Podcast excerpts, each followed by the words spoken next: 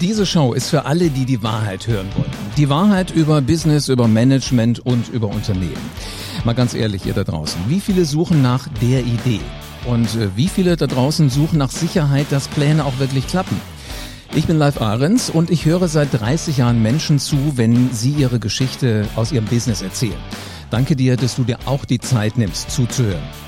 Studien zeigen, der beste Weg zum Erfolg ist, von anderen zu lernen. Es macht einfach Spaß, die Ideen von anderen für sich zu verbessern.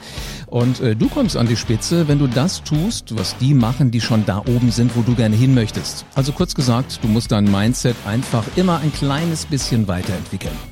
Heute lässt sich Stefan Lönne aus Wiesbaden in die Karten gucken. Es gibt zwei Dinge, die bestimmen definitiv sein Leben.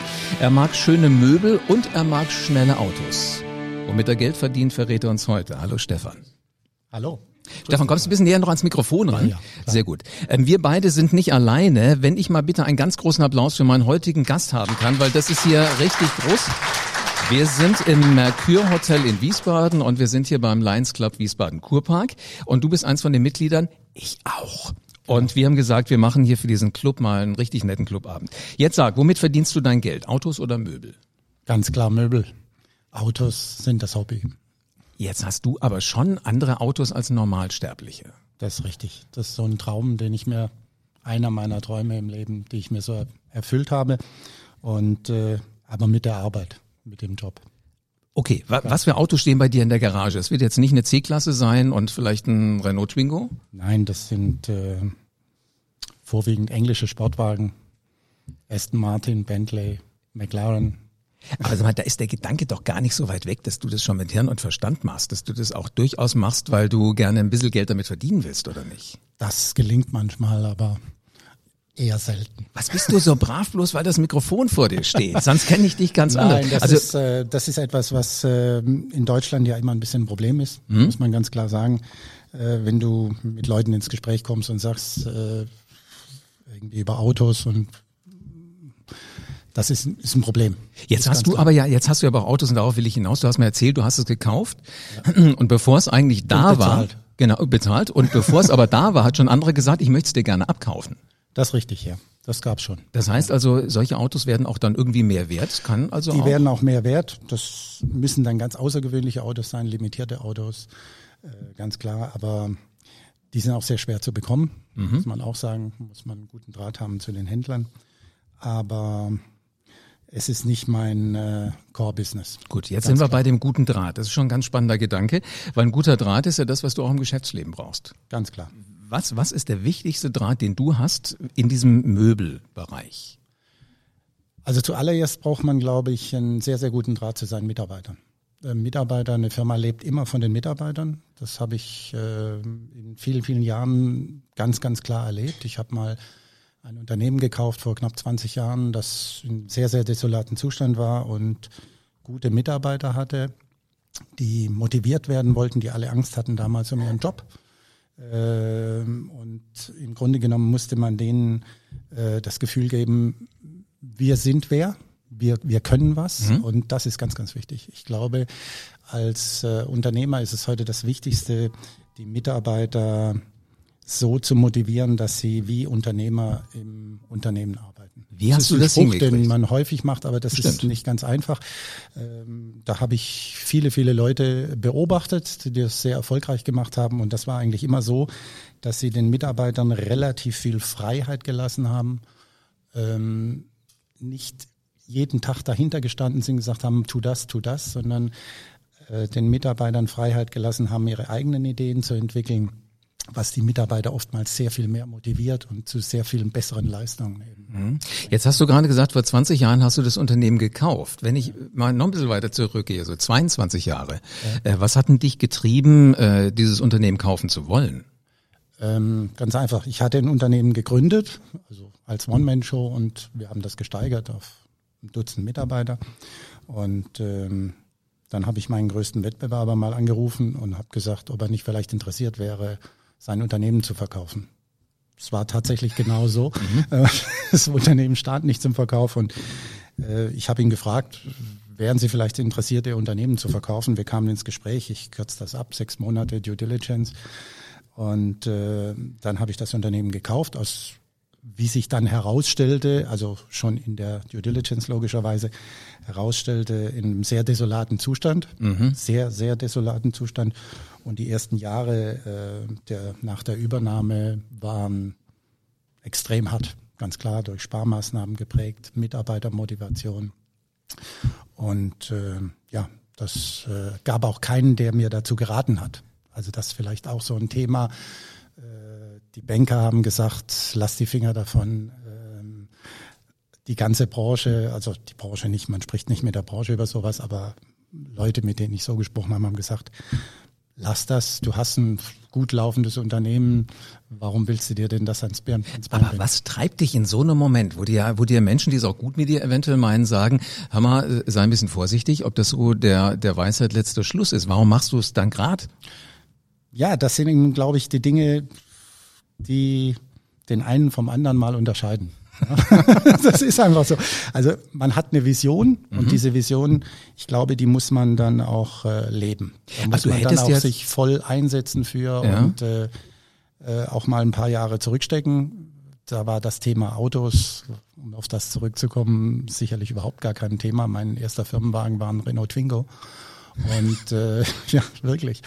Ähm, Grauimport aus Italien. Mhm. Und, und ähm, das äh, war da damals gar kein Thema. Also das stand auch gar nicht im Vordergrund. Aber warum, ich meine, in der Due Diligence hast du gesagt, in dieser Unternehmensbewertung, der Laden war eigentlich marode. Warum hast du ihn nicht pleite gehen lassen und hast dann anschließend gesagt, dann nehme ich den Markt halt einfach so, wie er sich ja, dann... Ja, verschiedene Faktoren. Ähm, das Unternehmen hat ein extrem gutes äh, Marktstanding eben. Es ist ein Brand, 75 äh, Jahre. Wir haben dieses Jahr 75-jähriges Firmenjubiläum. Darfst du sagen, wer das ist? Es ist die Firma Hennefeld Office.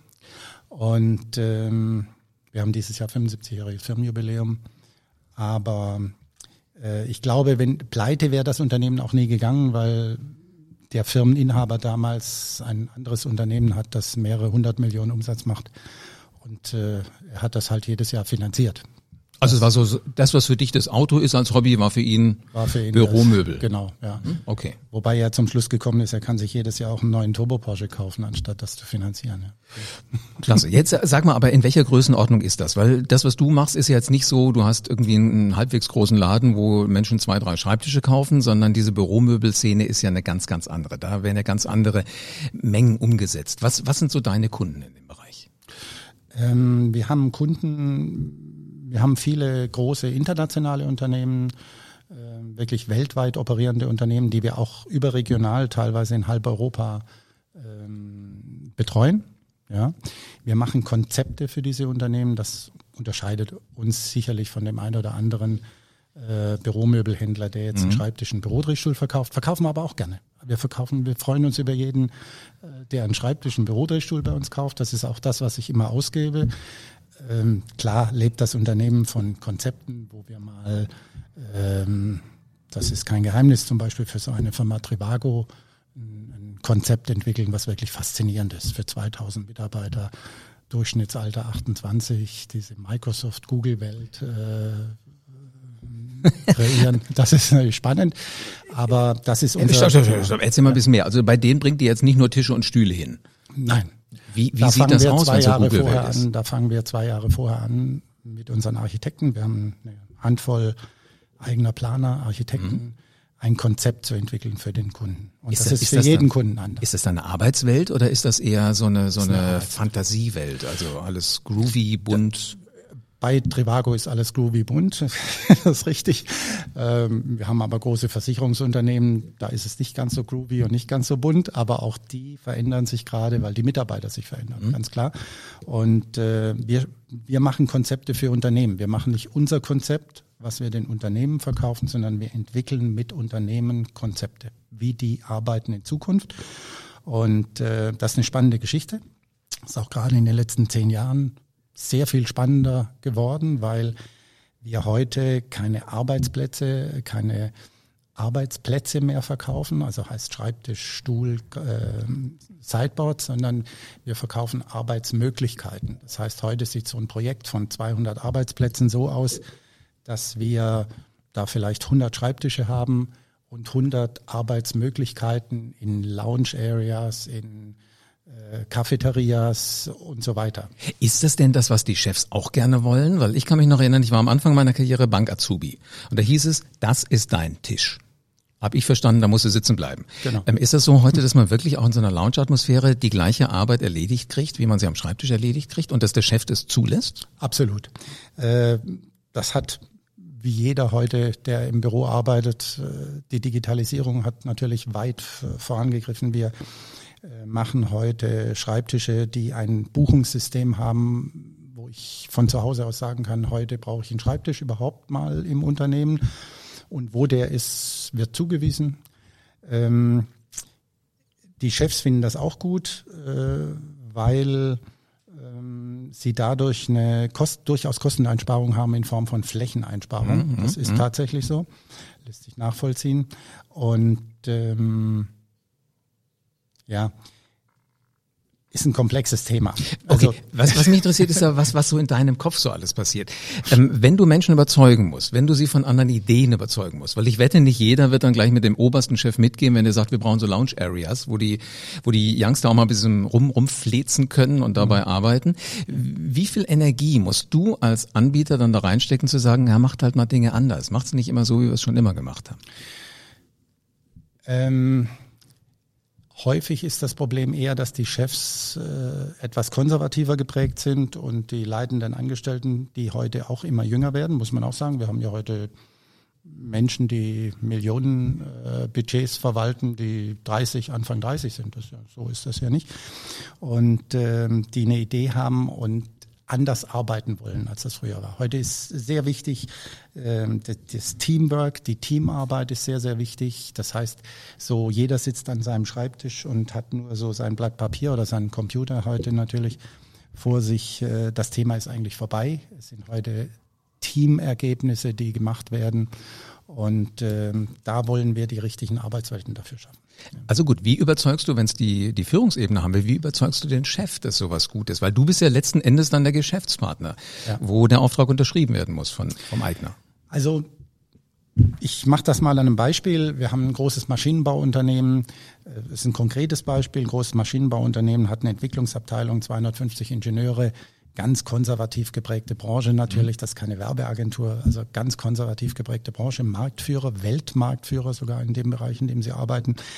Und ähm, dementsprechend Inhaber, Familie, also auch noch Familienbetrieb, also das sind wirklich harte Widerstände, solche Themen. Und wir haben für die ein Konzept entwickelt, wie sie in einer Fabrikhalle, die leer steht, also die nicht mehr benötigt wird, für die Fabrik also für die Maschinenherstellung, so eine loftartige ähm, Ambiente schaffen für 250 Mitarbeiter, die aber in einem großen Raum arbeiten. Ähm, Idee geboren, die ersten Kündigungsdrohungen von den Mitarbeitern liegen schon vor, lagen schon vor. Und wir haben, äh, weil die alle in zwei, drei, vier Mann Büros gearbeitet haben, verteilt auf das Firmengelände. Und wir haben dann eben ein Konzept gestrickt mit dem Betriebsrat zusammen. Ohne den geht da in so einem Unternehmen natürlich gar nichts. Und ähm, haben denen ein paar Benefits gegeben. Jeder kriegt einen elektrisch schön verstellbaren Arbeitsplatz.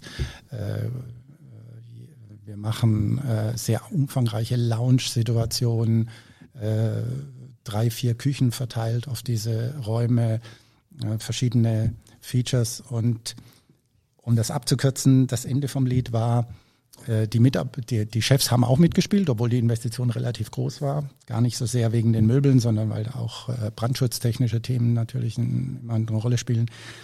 Und ähm, das Ende vom Lied war, dass der einer der beiden Brüder, denen das Unternehmen gehört, mhm, mhm. so knappes Jahr, das, äh, wo das her war, zu mir kam und sagte, Herr Lönne, also wir haben eine enorme Produktionssteigerung in der Entwicklung. Also die, die Entwicklungen gehen auf einmal sehr viel schneller. So eine Maschine wird entwickelt, da gibt es eine Abteilung, die Elektro macht, Mechanik macht, Hydraulik macht und so weiter, die alle für sich arbeiten und dann läuft das irgendwo zusammen. Und die kommunizieren viel besser und das ist ein super Erfolg. Und das jetzt als Beispiel. Und solche Dinge wollen wir eben machen. Wir machen jetzt gerade für ein große für ein großes, auch ein Maschinenbauunternehmen in Nordrhein-Westfalen, 6000 Mitarbeiter, die Verwaltung, also White-Collar-Workers, ähm, machen wir ein neues Konzept, die bauen neu, eine Riesenverwaltung, das ist ein gigantisches Projekt, ähm, wo jeder Mitarbeiter einen, einen Transponder in die Tasche bekommt, zwei, drei Tage lang, und wir dann ablesen können, wie die äh, Flüsse im Unternehmen sind tagsüber, wo bewegen die sich hin und welche Abteilung arbeitet mit welcher Abteilung zusammen, wer, wer arbeitet mit wem und darauf basierend ähm, machen wir jetzt, wo noch nicht mal die Baugrube ausgehoben ist, ähm, ein Konzept für die Einrichtung des Unternehmens, das grob steht. Ja. Wahnsinn. Was, was, für ein, was für eine spannende Geschichte. Also ich dachte, du würdest mit Möbeln handeln. Das machen wir auch. Und jetzt erklärst du mir mal eben, dass du im Grunde genommen die wichtigsten Stunden des Tages, wo die Mitarbeiter wach sind und äh, produktiv sein sollen, dass du die nachhaltig mitgestalten kannst. Wahnsinn. Ja. Ich finde das einen ganz großen Applaus wert, dass man auch mal andere Wege geht, dass man Dinge macht, die nicht jeder macht. Ja. Stefan, unsere Zeit ist um. Ich danke dir furchtbar äh, herzlich dafür, dass du gesagt hast, ich erzähle mal ein bisschen was davon, was ich so mache. Wer jetzt auch sagt, äh, ich habe auch eine Fabrikhalle über und da könnte ich ja eventuell Mitarbeiter reinsetzen, in die Show Notes unten packen wir die Website von Hennefeld Office mit rein, damit dich jeder findet. Vielen herzlichen Dank für deine Zeit. Danke. Und du da draußen, es ist jetzt ganz egal, wie groß deine Bedenken sind, wie groß deine Zweifel sind, wie oft du dir jetzt im Moment die Haare raufst. Hör zu, wenn erfolgreiche Menschen von ihren Erfahrungen berichten, so wie gerade eben Stefan Lönne. Und sei so gut, abonniere diesen Podcast jetzt. Denn hier erzähle ich die wahren Geschichten von echten Machern. Und was da so alles drin ist, hast du gerade gehört. Und dann ist es an dir. Nimm all deine Energie zusammen, verlass die Komfortzone und stell dir jetzt schon mal vor, wie sich das anfühlt, wenn du erfolgreich geworden bist und dann die Garage auch voller englischer alter Autos hast. Entscheide dich jetzt und nimm dein Leben in die Hand. Und dann gibt's eigentlich nur noch eins für mich zu sagen. Geh raus, du Macher, und veränder die Welt.